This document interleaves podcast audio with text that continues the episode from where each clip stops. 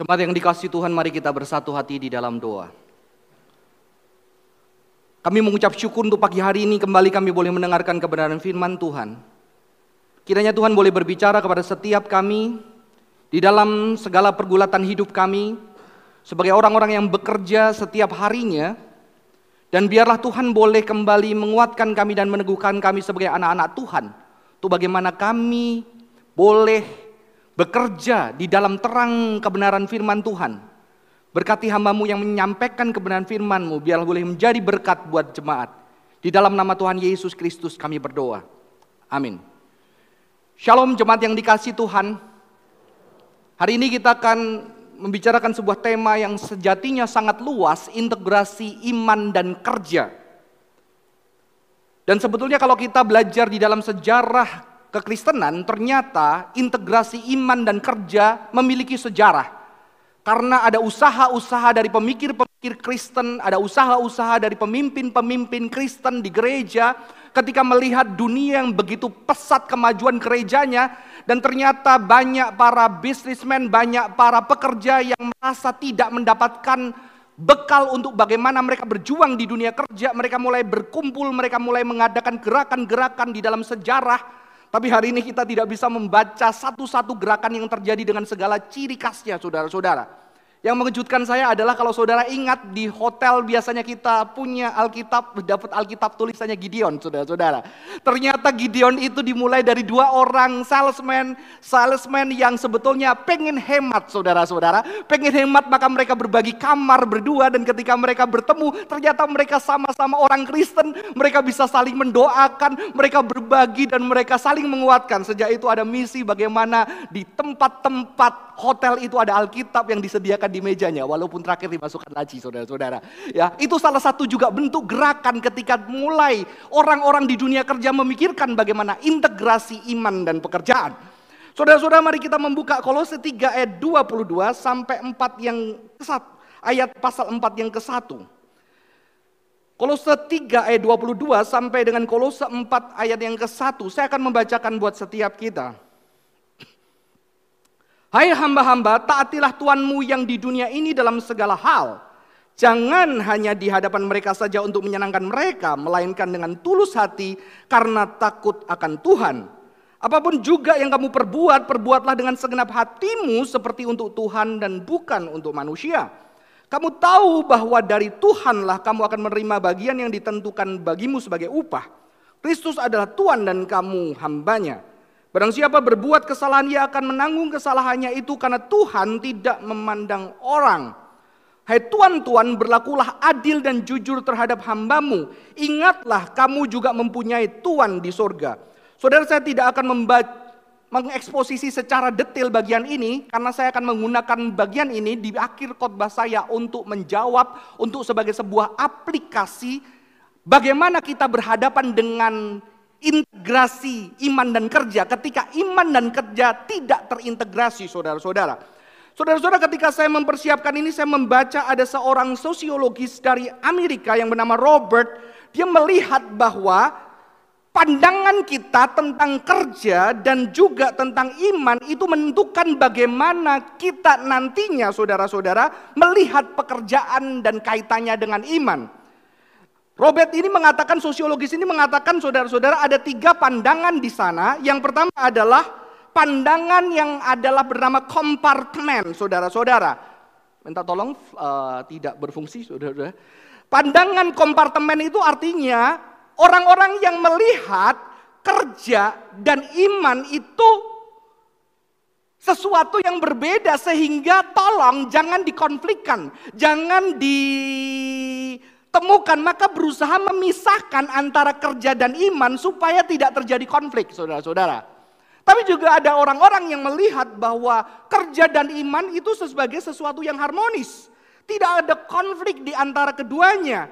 Dan bisa harmonis. Pandangan yang kedua, pandangan yang percaya kerja dan iman bisa harmonis. Sedangkan pandangan yang ketiga percaya bahwa yang namanya dunia kerja dan dunia iman itu tidak mungkin bisa digabungkan. Selalu terjadi konflik yang tidak pernah bisa didamaikan. Jadi yang memisahkan berdiri sendiri sendiri tanpa berdialog supaya tidak terjadi konflik. Ada yang bilang udah pasti konflik. Kalau konflik maka dipisahkan. Ada yang bilang ini ada kemungkinan harmonis. Tidak ada konflik yang inherent sehingga bisa harmonis. Tapi kalau kita lihat sesungguhnya dari pandangan ini, ternyata pandangan ini saudara-saudara sebetulnya sudah percaya bahwa kerja dan iman adalah dua entitas yang berbeda yang tidak terkoneksi. Paham maksudnya ini saudara-saudara?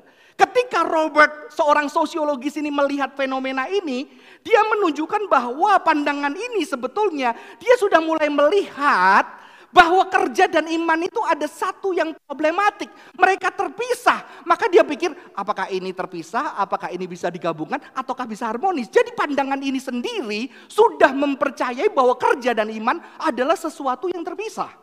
Ya, dan ini sebetulnya tidak sesuai dengan Alkitab. Mengapa? Karena Alkitab kita sejak awal dunia diciptakan pekerjaan itu sudah ada. Jadi pekerjaan bukanlah sesuatu yang berdosa, pekerjaan adalah sesuatu yang mulia, yang sudah, yang masuk bahkan di dalam desain penciptaan Tuhan. Maka ketika kejadian 2 ayat 15 mengatakan Tuhan Allah mengambil manusia dan menempatkannya di dalam taman Eden untuk mengusahakan, untuk bekerja saudara-saudara. Dan memelihara taman itu. Ya, Jadi kerja itu sudah ada bahkan sebelum kejatuhan. Ketika kejatuhan ada satu kesulitan, ada satu kesukaran di sana. Tetapi sebelum kejatuhan kerja itu sudah ada. Di sini dikatakan manusia harus mengusahakan atau bekerja. Di dalam bahasa Ibrani-nya adalah abad. Artinya apa?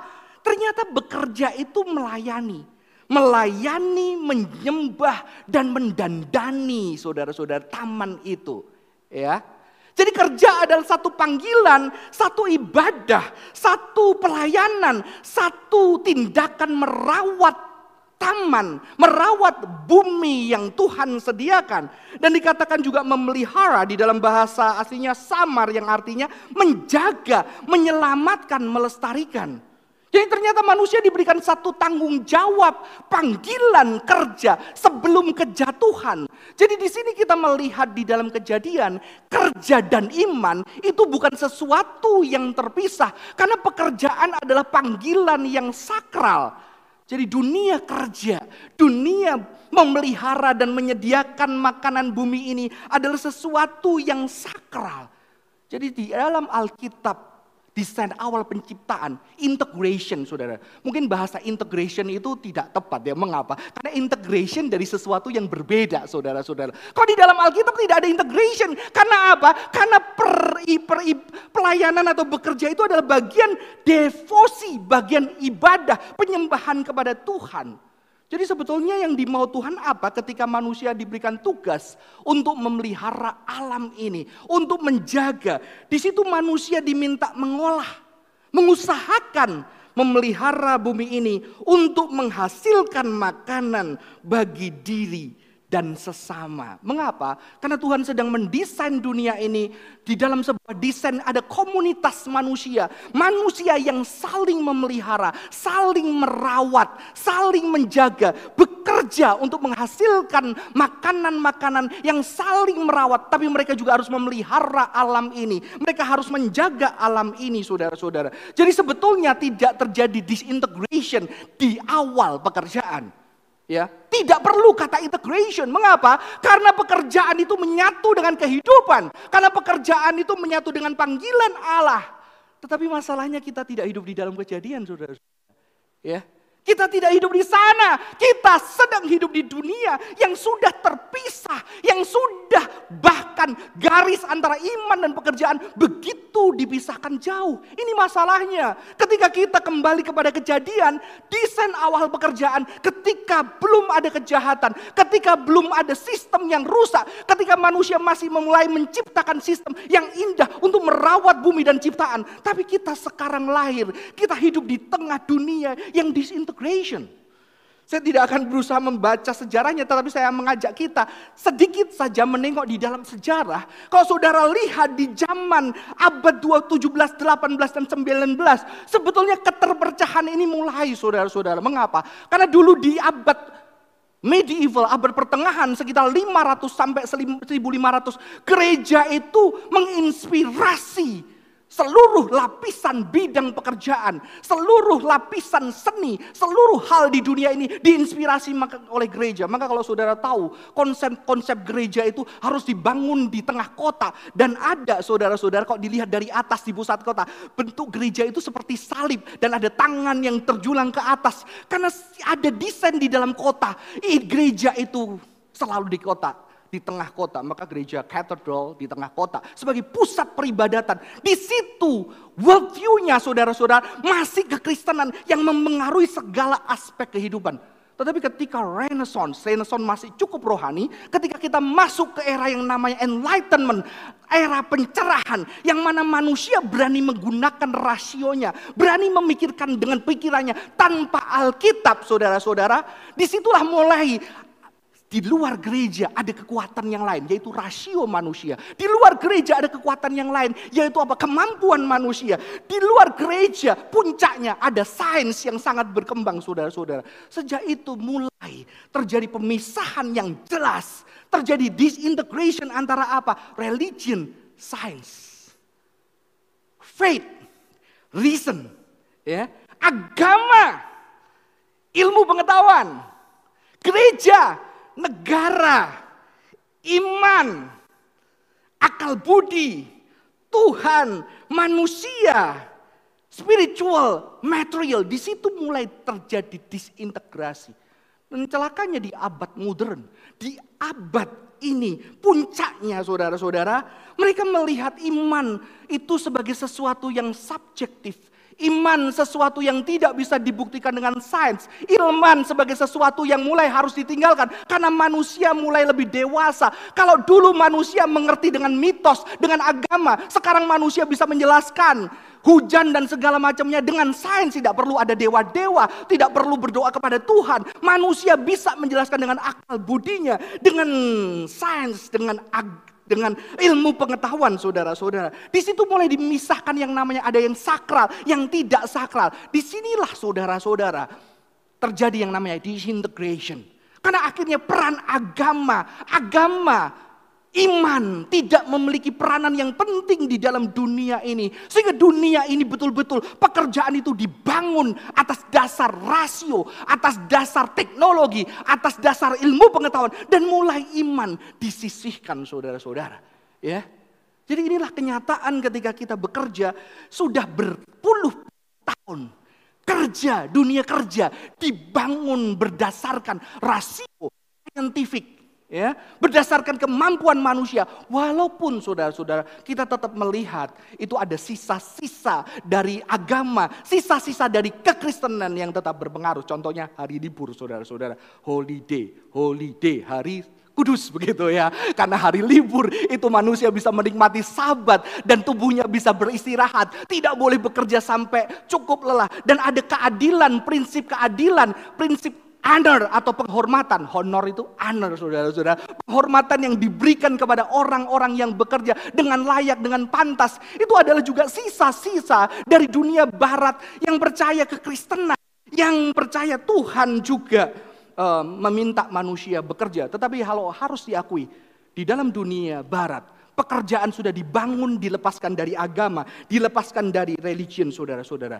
Dan di sinilah sebetulnya mulai gerakan yang namanya God at Work gerakan yang mencoba ya faith at work. Bagaimana iman dan kerja itu bisa disatukan, saudara-saudara. Ketika terjadi disintegrasi Mulai orang-orang Kristen rindu yang sungguh-sungguh bagaimana mereka bisa bersumbangsi di dalam dunia pekerjaan yang begitu pesat, yang begitu maju dan sebagai orang percaya yang sangat sungguh-sungguh ingin menyenangkan Tuhan. Mereka pengen saudara-saudara menjadi berkat di dunia pekerjaan. Inilah sejarahnya. Maka perlu kata integration karena terjadi disintegration. Ya, di perjanjian lama, di kejadian tidak perlu. Kenapa? Tidak terjadi disintegration. Maka perlu kata integrasi. Ketika saya membaca sejarahnya, banyak orang-orang di gereja yang mulai bergumul ketika akhirnya mereka ke gereja, khotbah-khotbah gereja tidak bisa diaplikasikan di dalam dunia kerja. Terjadi gap yang begitu luas. Maka sebetulnya gerakan integrasi iman dan pekerjaan ini justru dimulai bukan di gereja saudara-saudara, tetapi para bisnismen, para pekerja itu bering kumpul-kumpul sendiri, ketemu sendiri, saling mendoakan, saling menguatkan dan mereka membuat gerakan-gerakan bagaimana mereka berjuang di dalam dunia kerja. Sudah kalau pernah dengar eh, apa full gospel fellowship dan segala macamnya, banyak ternyata, banyak jenis ya gerakan integration antara faith and work, antara kerja dan iman. Walaupun setelah melihat itu juga beberapa pemimpin dari gereja saudara-saudara mulai merespon dan membangun gerakan-gerakan itu. Saya tidak akan menjelaskan gerakan satu-satu saudara. Tapi saya membaca di dalam gerakan itu ada dua faith at work movement saudara-saudara. Ada dua ciri khas ketika berhadapan bagaimana mengintegrasikan iman dan kerja. Yang pertama saudara-saudara, ada kelompok-kelompok di dalam mengintegrasikan antara iman dan kerja, mereka menekankan kepada transforming the individual. Mereka menekankan kepada Tuhan yang transenden dan Tuhan yang transenden melihat kerusakan ini adalah terjadi karena dosa, maka mereka fokus kepada apa? Fokus kepada person, kepada pribadi-pribadi yang bekerja itu. Mereka fokus mengenalkan mereka akan Kristus supaya terjadi penebusan, supaya terjadi pemulihan dari orang-orang tersebut, supaya orang-orang pekerja-pekerja itu boleh ditransformasi jiwanya yang dari tidak percaya menjadi percaya dan jadi orang dari orang ber berdosa menjadi orang-orang yang ditebus. Jadi gerakan yang pertama itu ada kelompok-kelompok yang fokusnya kepada penginjilan. Bagaimana pemimpin-pemimpin, bisnismen, pekerja-pekerja itu boleh diceritakan Kristus sehingga terjadi transformasi, saudara-saudara. Ya, tapi harus diakui ternyata kritik terhadap gerakan ini. Gerakan ini saking fokusnya kepada penginjilan, fokusnya kepada pribadi seseorang, fokusnya kepada kehidupan dan pengenalan akan Tuhan. Gerakan ini menjadi sesuatu yang disconnected dengan reality of life. Karena akhirnya dilihat apa? Pekerjaan bukan sesuatu yang meaningful. Pekerjaan sudah jatuh di dalam dosa. Dunia ini sudah jatuh di dalam dosa. Maka orang-orang ini dievakuasi dari dunia ini. Dibawa pergi dari dunia ini. Ini kelemahan dari gerakan yang pertama. Ya. Jadi fokus pemberitaan adalah dunia yang berdosa. Keselamatan dari Tuhan penting. Saudara-saudara itu penting. Tetapi gerakan yang pertama. Fokus kepada penebusan seseorang. Dia lupa bahwa ternyata dosa juga menghancurkan masyarakat secara structural. Jadi ada structural sin. Ada dosa yang meresap di dalam masyarakat. Ada dosa sehari-hari yang kita jumpai di dalam sistem Ketika orang-orang berdosa, bersekutu bersama, membangun sebuah sistem, ada sistem-sistem ketidakadilan di dalam masyarakat. Yang dijumpai, yang sekalipun akhirnya kita benar ketika kita masuk di dalam sistem itu, kita sulit sekali hidup dengan benar. Ya, gerakan yang pertama ini cenderung skeptik terhadap sosial dan masyarakat. Mereka lihat ini sudah hancur. Suatu hari Tuhan akan datang lagi. Tuhan akan menjemput kita. Dunia ini akan dihancurkan. Kita akan diangkat bersama-sama dengan Tuhan, saudara-saudara. Ini adalah gerakan yang disebut konservatif social Christianity. Ya, Kristen yang konservatif, saudara-saudara ya. Gerakan yang kedua, transforming society. Ini lebih kepada radical social Christianity. Lebih banyak orang-orang Kristen yang sering dituduh sebagai liberal. Mengapa saudara-saudara? Karena mereka fokus kepada sosial, political, structural, society. Ya. Jadi beda kalau satu fokusnya ke atas, satu fokusnya ke bawah. Gimana sistem ini dirubah, gimana kita protes terhadap kekuasaan, gimana kebijakan-kebijakan itu bisa adil. Gimana kita memimpin secara politik, gimana kita menjadi bisnismen yang berjuang berlawan dengan bisnismen lain, dengan hidup dengan benar. Mereka fokus kepada hal-hal yang bersifat sosial, structural, political. Dan mereka berusaha mencipta society yang egaliter. Yang mana setiap orang mendapatkan tempat, mendapatkan kebebasan, diperlakukan secara manusiawi saudara-saudara. Mereka cenderung sosial political. Jadi ini ada ekstrim, yang satu terlalu surgawi, yang satu terlalu duniawi saudara-saudara. Ya. Gerakan kita yang di mana ya? Terlalu ke atas sehingga tidak connect, sehingga khotbah-khotbahnya tidak connect dengan pergulatan pribadi. Satu terlalu sosial, terlalu mendarat. Sehingga sin atau dosa yang betul-betul ada di dalam siap pribadi tidak diberikan konsep. Tidak concern di sini. Ada tengah-tengahnya, progresif social Christianity, saudara-saudara. Yang mencoba melihat dua-duanya itu perlu ya. ya. Tapi sebetulnya itu arus yang di tengah-tengah kadang-kadang kurang populer, saudara-saudara. Kayak kayak nggak jelas begitu ya. Kalau jelas itu yang Tuhan atau manusia. Dan di sini terjadi dua gerakan faith, eh, faith and work movement. Dua ciri gerakan ini terjadi. Bagaimana mereka berusaha mengintegrasikan gerakan ini. Kita sedikit belajar dari sejarah saudara-saudara. Tetapi apa yang terjadi? Gerakan ini mulai kolaps. Walaupun nanti muncul yang baru. Ketika terjadi apa? Terjadi perang dunia satu dan dua Ternyata orang-orang yang memperjuangkan transformasi. Yang awalnya percaya, ketika aku percaya Tuhan, aku bisa mentransformasi sosial. Ada harapan dunia ini lebih baik. Ya, karena ada paham evolusi di situ bahwa manusia akan lebih baik, lebih baik, lebih baik. Maka mereka sangat optimis melakukan gerakan-gerakan sosial. Tapi ternyata terjadi perang dunia satu, perang dunia dua, usia social transformation mengecewakan ketika berhadapan dengan kesakitan, penderitaan, kehancuran, dan kematian global. Ya. Mereka mulai kecewa. Mereka yang awalnya berharap kita bisa mentransformasi budaya, mentransformasi politik, mentransformasi bisnis, mentransformasi dunia ekonomi. Akhirnya ketika ada perang, semua runtuh. Kayak kita yang sudah mulai bisnis, wah udah sedang membangun bisnisnya tahu-tahu covid saudara-saudara. Habis. Akhirnya kita apa? Di sini mulai terjadi kekecewaan yang sangat dalam. Akhirnya kembali terjadi disintegrated. Artinya apa? Akhirnya orang-orang mulai berpaling kepada yang transenden. Ya, udahlah. Kena covid tiga tahun. Saku yang bangun 5-40 tahun tahu-tahu habis. Udah cukup. Udah sekarang cari Tuhan aja. Karena semua harta di bumi ini sesuatu yang meaningless, nggak ada gunanya. Udah sekarang cari Tuhan aja. Saudara-saudara manusia ketika melihat mengalami disintegration, dia lebih gampang berpegang kepada satu. Tapi apakah yang Tuhan mau? Kita lari kepada yang transenden. Ya. Sehingga mulai lari ke faith, wah udahlah suatu hari akan dikerjakan, akan dihancurkan. Apalagi dapat pembenaran dari kita pengkhotbah saudara-saudara. Kalau di dalam pengkhotbah, saudara baca pengkhotbah 2 ayat 411, dia membangun tembok-tembok, dia membangun taman, dia membangun dunia entertainment. Dan akhirnya pengkhotbah ngomong apa? Dan ah, orang yang berhikmat mati juga seperti orang yang bodoh. Ya. Jadi sangat pesimis. Buat apa? Akhirnya kita gampang ketika menghadapi pandemik. Ketika dunia ini hancur, orang-orang mulai lari ke faith, udah faith. Waktu itu udah gak ada gunanya. Karena dunia ini akan hancurkan. Apalagi Alkitab mengatakan kita gampang terikat, terkait, dan ter, tertipu oleh dunia ini. Di sini akhirnya justru terjadi disintegration, saudara-saudara.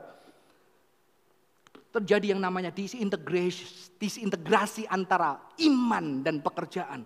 Pekerjaan menjadi sesuatu yang secondary Ya. Karena kita lihat ada yang lebih meaningful dari pekerjaan. Karena pekerjaan itu sesuatu yang nggak meaningful. Berkaitan dengan sesuatu yang worldly. Berkaitan dengan sesuatu yang duniawi. Yang suatu hari akan lenyap. Tetapi ketika kita melayani, ketika kita berspiritualitas. Itu sesuatu yang rohani. Di sini kita mulai. Orang-orang pada zaman itu mulai kecewa. Ya, Termasuk mungkin kita ketika kita menghadapi pandemi. Usaha yang bertahun-tahun dibangun. Tahu-tahu benar-benar dari dasar. Banyak yang mengalami itu. Sehingga apa maknanya? 40 tahun di dalam tiga tahun selesai. Apa gunanya? Sehingga kita tidak punya semangat lagi untuk bekerja. Ini masalah yang sama. Cuma waktu itu perang saudara-saudara. Kalau ini perangnya dengan siapa nggak jelas. Ya, tahu-tahu muncul kita nggak pernah lihat, cuma lihatnya garis doang saudara-saudara. Tapi dia membuat dunia kacau. Ya, Mungkin ini yang membuat kita lebih gampang ada yang tidak kelihatan itu tapi bisa berpengaruh saudara-saudara ya. Di situ kita juga bisa melihat ternyata mungkin Tuhan juga bekerja secara luar biasa ya melampau yang tidak kelihatan bisa berpengaruh terhadap hidup kita. Saudara-saudara ketika kita berjumpa dengan kita pengkhotbah kita juga bisa bilang aduh sia-sia buat apa kerja. Mati semua. Selesai. Maka kita langsung kesimpulan. Segala sesuatu adalah takutlah akan Tuhan ya. Permulaan hikmat adalah takut akan Tuhan. Akhir segala sesuatu takut akan Tuhan. Udah Tuhan aja. Udah pekerjaan bukan menjadi sesuatu yang penting di dalam hidup kita.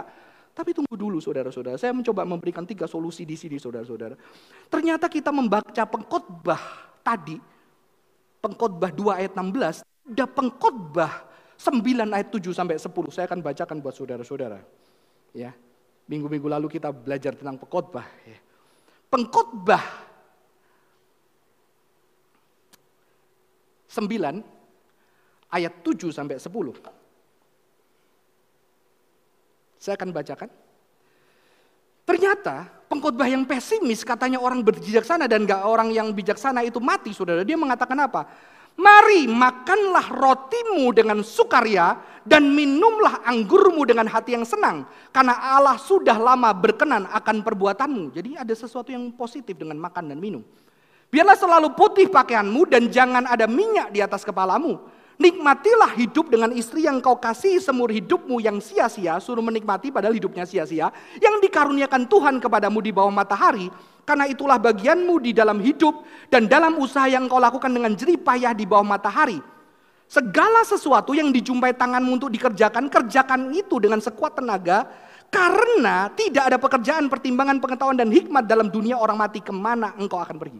Saudara ternyata Pengkhotbahnya mengatakan semua orang bijaksana akan mati sama-sama dengan orang bodoh. Dia mengatakan kerjakanlah dengan sekuat tenaga.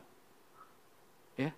Jadi kalau kita melihat pengkhotbah, pengkhotbah itu salah satu kitab favorit saya saudara-saudara. Dia berbicara tentang apa? Ketika dia punya hikmat pengetahuan, dia punya pengetahuan, practical wisdom dan intellectual wisdom. Dia coba pengetahuannya itu mengerti segala pergulatan dan permasalahan dunia. Dia ternyata tahu bahwa pengetahuannya terbatas. Dia nggak bisa mengerti. Nah ada orang yang sungguh-sungguh baik tapi hidupnya juga hancur. Karena ada orang yang berjuang keras pekerjaannya tapi tahu-tahu saudara-saudara pekerjaannya itu dinikmati oleh orang lain. Ada realitas-realitas yang tidak terjelaskan.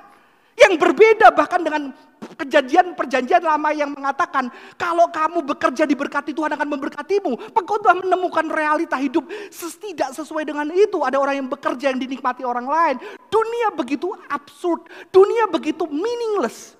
Saudara di sini juga justru makna yang besar adalah apa? Ketika dunia meaningless, pengkhotbah mengatakan apa? Pekerjaan itu sesuatu yang penting.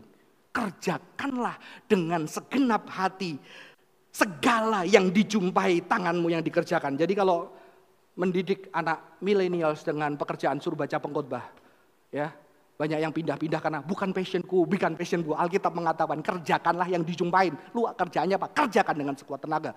Jangan sesuatu yang tidak ada, saudara-saudara.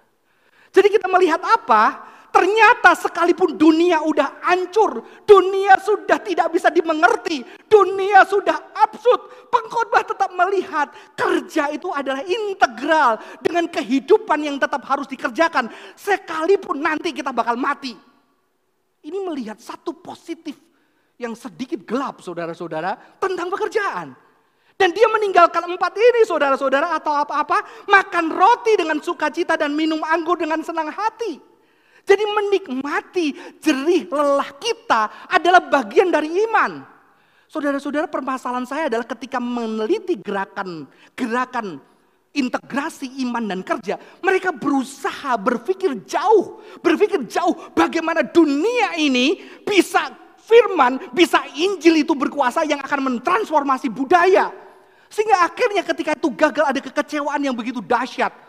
Kayak mereka mau membangun satu perusahaan yang besar yang bisa menguasai dunia gitu saudara-saudara. Tapi kenyataannya dunia kekuasaan ini berat banget. Sehingga ada kekecewaan. Tapi solusi dari pengkhotbah bukan membangun satu sistem yang besar.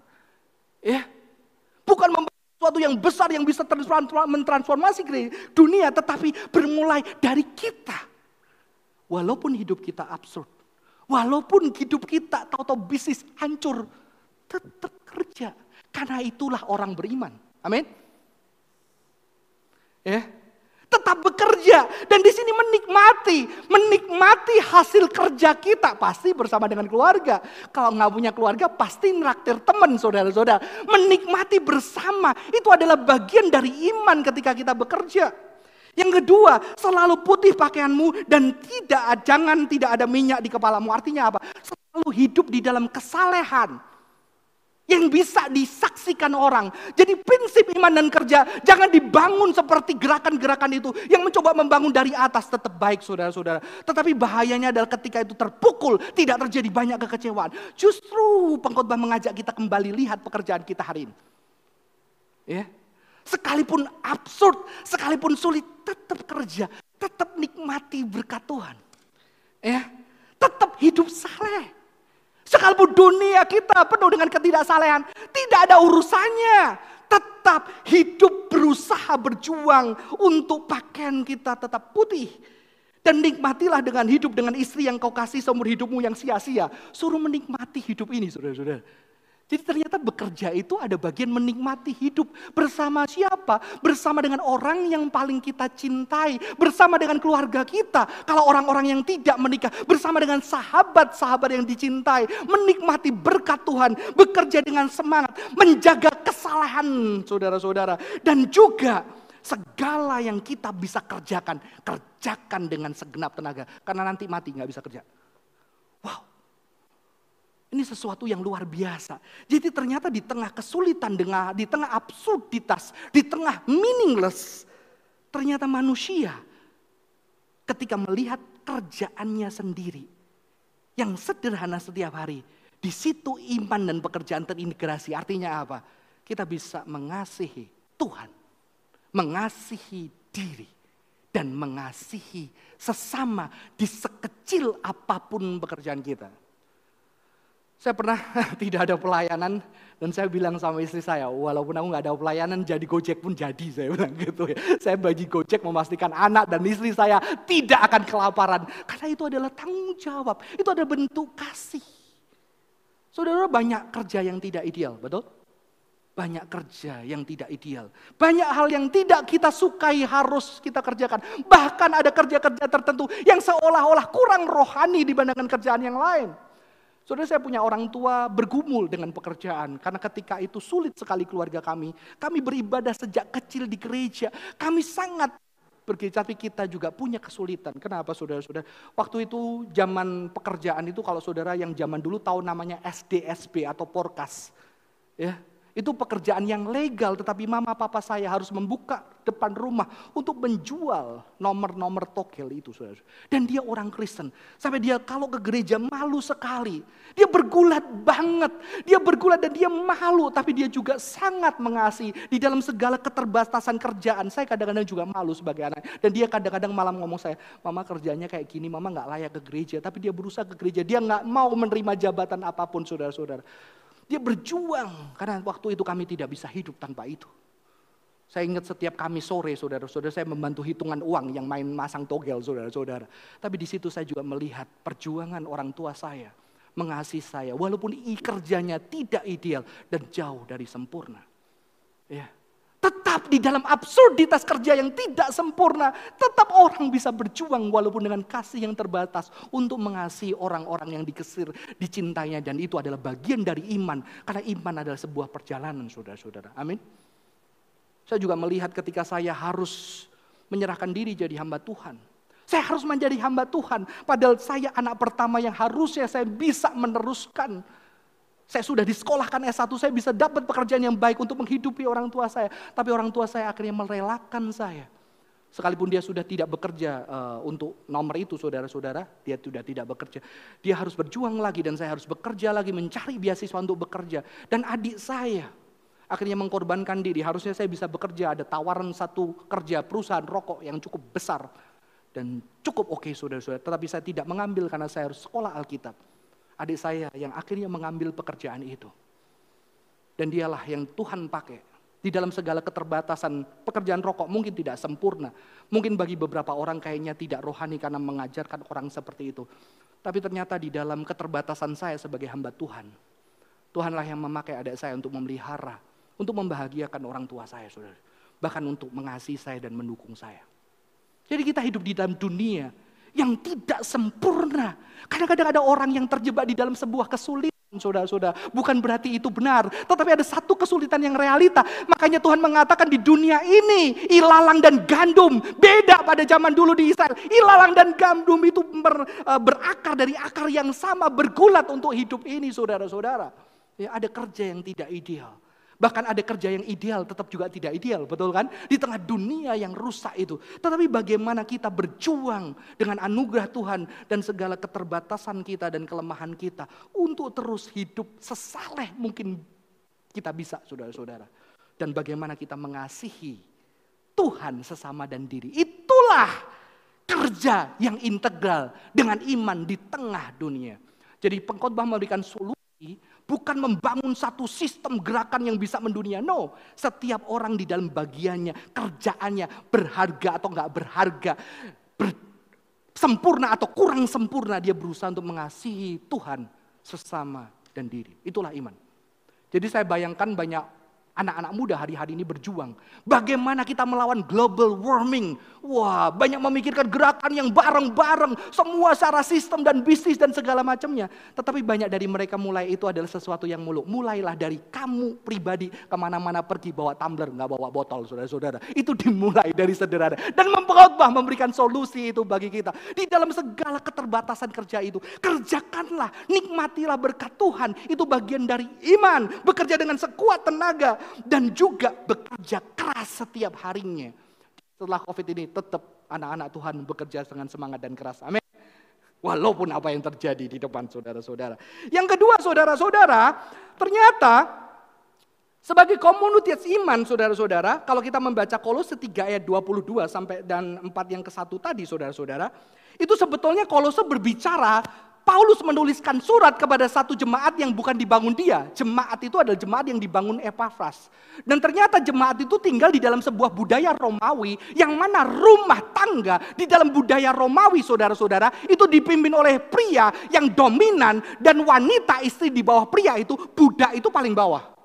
Jadi ada struktur di dalam masyarakat, struktur dalam sosial. Ketika orang Romawi, Buddha itu seperti benda yang bisa dibunuh, diperlakukan dengan tidak adil, diinjak, dibedah perutnya. Dan istri dan anak yang dianggap lebih bawah dari pria. Karena pria mengambil peranan. Tetapi ketika Injil itu masuk, di situ Yesus mengatakan sekarang kepala rumah tangga adalah Kristus sendiri. Dan Kristus mengajarkan apa?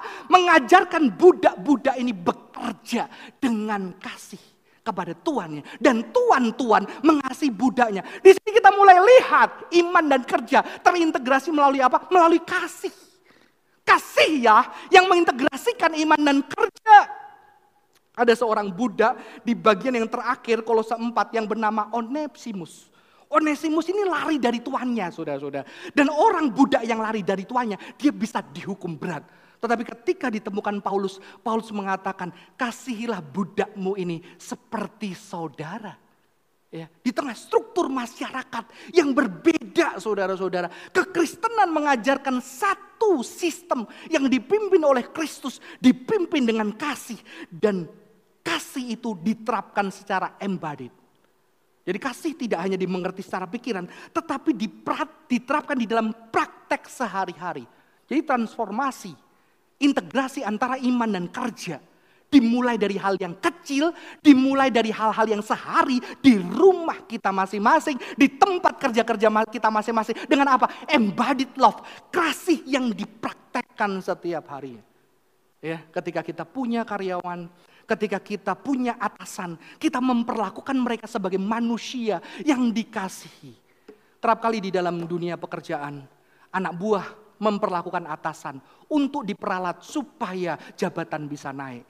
Kadang-kadang atasan memperlakukan anak bawah, anak buahnya, kok anak bawah, anak buahnya saudara-saudara. Sebagai sesuatu yang diperalat. Bukan cuma atasan, kadang sesama rekan kerja, sesama orang Kristen. Ketika bekerja, dia saling memanfaatkan, injak sana, injak sini. Untuk derajatnya naik saudara-saudara. Alkitab mengajarkan tidak seperti itu. Tetapi mengasihi. Saudara-saudara kekristenan pada waktu itu dikenal dengan satu budaya kosmopolitanisme. Yang mana wanita, budak, anak, semua setara dan bisa duduk makan bersama sebagai keluarga Kristen. Ya, ini adalah satu yang ada ketika kita berusaha mengintegrasikan iman dan kerja, bagaimana kita menubuhkan kasih itu di dalam keseharian kita, saudara-saudara. Dan yang terakhir, saudara-saudara, di dalam Roma 12 ayat 1 sampai 2 mengatakan, persembahkanlah tubuhmu sebagai persembahan yang hidup dan kudus dan berkenan kepada Allah. Itu adalah ibadahmu yang sejati. Jadi ibadah yang sejati adalah mempersembahkan tubuh. Ya, maka saya tadi mengatakan cinta itu harus ditubuhkan, dinyatakan di dalam hari-hari, di dalam tempat kerja, di keluarga, di dalam kehidupan kita. Dan yang terakhir dikatakan apa? Janganlah menjadi serupa dengan dunia ini, tetapi berubahlah oleh pembaruan budimu sehingga kamu dapat men, sehingga kamu dapat mengerti mana kehendak Allah, apa yang baik, yang berkenan kepada Allah dan yang sempurna. Jadi Roma mengatakan apa? Jangan menjadi serupa dengan dunia ini. Mengapa saudara-saudara? Karena kita bekerja, kita hidup di dunia secara menubuh. Senin sampai Jumat sampai Sabtu, kita hidup di dunia dengan sistem yang ada dan menubuh. Maka sebetulnya Paulus mengatakan apa? Jangan jadi sama, tapi persembahkanlah tubuhmu hidup di dalam kasih. Di dalam ibadah yang sejati. Sehingga tahu kehendak Allah. Kehendak Allah yang terutama adalah mengasihi Tuhan, mengasihi sesama dan diri. Dan itu adalah bagian dari pekerjaan. Maka ketika kita menghidupi, menghidupi kerja kita dengan kasih saudara-saudara, di situlah nanti kita bisa memiliki kepekaan, discernment untuk apa? Untuk membedakan ketika kita bekerja. Ini benar enggak? Ini benar enggak? Ini benar enggak? Ini benar enggak? Ini salah enggak? Ini oke okay enggak? Ini harus bagaimana? Mengapa? Karena kita sudah terbiasa. Ini adalah sebuah practical wisdom. Artinya apa saudara-saudara? Kita ketika mengecek uang palsu dan enggak palsu, kita bisa punya teori di sini. Oke. Okay? Tetapi begitu kita punya teori dan kita banyak teori, begitu disodorkan uang palsu dan tidak palsu, kita belum tentu bisa membedakan langsung. Tapi kita perlu pengetahuan yang embodied. Supaya apa? Ketika kita dilatih ini enggak, ini enggak, ada orang mentor kita, ini bukan bedanya, ini beda. Ketika kita dilatih satu minggu, dua minggu, satu tahun, di situ kita mulai punya kepekaan. Ya, kalau ibu-ibu mungkin membedakan tas yang bermerek dan enggak bermerek bisa peka saudara-saudara. Kalau enggak pernah enggak bisa peka begitu ya. Kenapa? Karena sudah embodied. Maka sebetulnya iman untuk bisa memisahkan kita perlu mempraktekkannya di dalam tubuh kita. Maka kita mengatakan persembahkanlah tubuhmu sebagai persembahan yang hidup yang kudus berkenan kepada Allah. Itu adalah ibadahmu sejati. Jangan serupa dengan dunia ini. Kenapa? Karena tubuh kita setiap harinya di dunia ini bergulat, terpengaruh setiap harinya. Pikiran kita dibentuk dengan ada di dunia. Di sini kita perlu komunitas orang percaya. Di sini kita perlu seperti gerakan-gerakan tadi, para-para bisnismen, para-para karyawan, pekerja, profesional perlu berikan pengertian seorang dengan yang lain untuk bekerja di bidangnya masing-masing, bertukar pikiran. Kita perlu komunitas-komunitas seperti itu di dalam dunia pekerjaan. Seperti kami juga hamba Tuhan, kadang-kadang kami juga berkumpul untuk bercerita permasalahan kami, saudara-saudara ya. Dan saya bersyukur ketika saya melayani di gereja ini dan saya melayani pemuda. Kadang-kadang ada kesulitan-kesulitan pekerjaan yang mereka nggak bisa uh, mengerti. Dan saya juga yang tidak bergelut sehari-hari di dunia pekerjaan. Saya terbatas.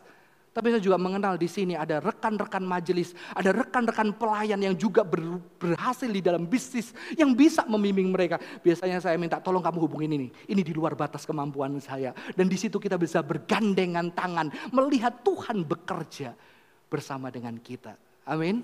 Saudara-saudara, Ketika kita mau mengintegrasikan iman dan kerja, dimulai dari apa? Dimulai dari diri kita. Di dalam pekerjaan sehari-hari yang sekalipun terbatas, kita menikmati, kita bekerja dengan sekuat tenaga, kita menjaga hidup saleh dan kita juga mulai apa saudara-saudara? Kita mulai mempraktekkan kasih itu secara nyata di tempat kerja kita dengan sistem yang lebih baik Daripada mungkin orang lain di perusahaan yang lain. Kita berjuang dengan sekuat tenaga. Mengasihi orang-orang yang bekerja di bawah kita. Mengasihi keluarga kita. Orang-orang yang bekerja di sekitar kita. Dan kita juga bagaimana mempraktekkan embodied love itu bersama-sama sebagai komunitas gereja. Untuk saling berbagi dan berjuang bersama-sama sehingga akhirnya kita bisa punya kepekaan ketika kita memutuskan segala keputusan-keputusan besar di dalam dunia pekerjaan Keputusan-keputusan itu dibaliknya ada rekan-rekan yang mendoakan, ada rekan-rekan yang bersumbang si pikiran, ada rekan-rekan yang juga menangis ketika kita harus jatuh dan ketika kita harus mengalami kesulitan-kesulitan yang tetap menerima dan mengasihi kita hidup di tengah dunia yang jahat dan penuh dengan kesulitan ini. Amin. Semoga Tuhan memberkati kita. Mari kita bersatu hati dalam doa. Tuhan kami bersyukur buat hari ini, buat kebenaran firman-Mu. Biarlah kami boleh melihat pekerjaan sebagai sebuah anugerah sekalipun di dalam dunia yang sepertinya kehidupan itu absurd. Yang mana orang bijak kehidupan pekerja kami. Dan juga biarlah ketika kami menubuhkan kasih itu, kami punya kepekaan, keputusan-keputusan kami di dalam pekerjaan bisa dilihat apakah ini mengasihi Tuhan, mengasihi diri dan mengasihi sesama kami. Dan di situ Tuhan menuntun kami. Dan ada orang-orang yang bersama-sama kami bergandengan tangan melayani, mengasihi di dalam dalam dunia yang penuh dengan kesulitan ini. Terima kasih Tuhan, berkati Tuhan setiap saudara-saudara jemaat Tuhan yang di dalam pergulatan, di dalam pekerjaannya. Kiranya Tuhan menolong, kirimkan juga saudara-saudara seiman yang bisa bersumbang sih, mendoakan, saling mendukung, bahkan juga memberikan ide-ide yang bisa menguatkan dan menolong. Dan buat saudara-saudara yang terjatuh dan sedang di dalam kesulitan, biarlah tetap gereja juga terbuka untuk merangkul dan menerima mengasihi saudara-saudara kami. Terima kasih Tuhan di dalam nama Tuhan Yesus kami berdoa. Amin. Tuhan Yesus memberkati.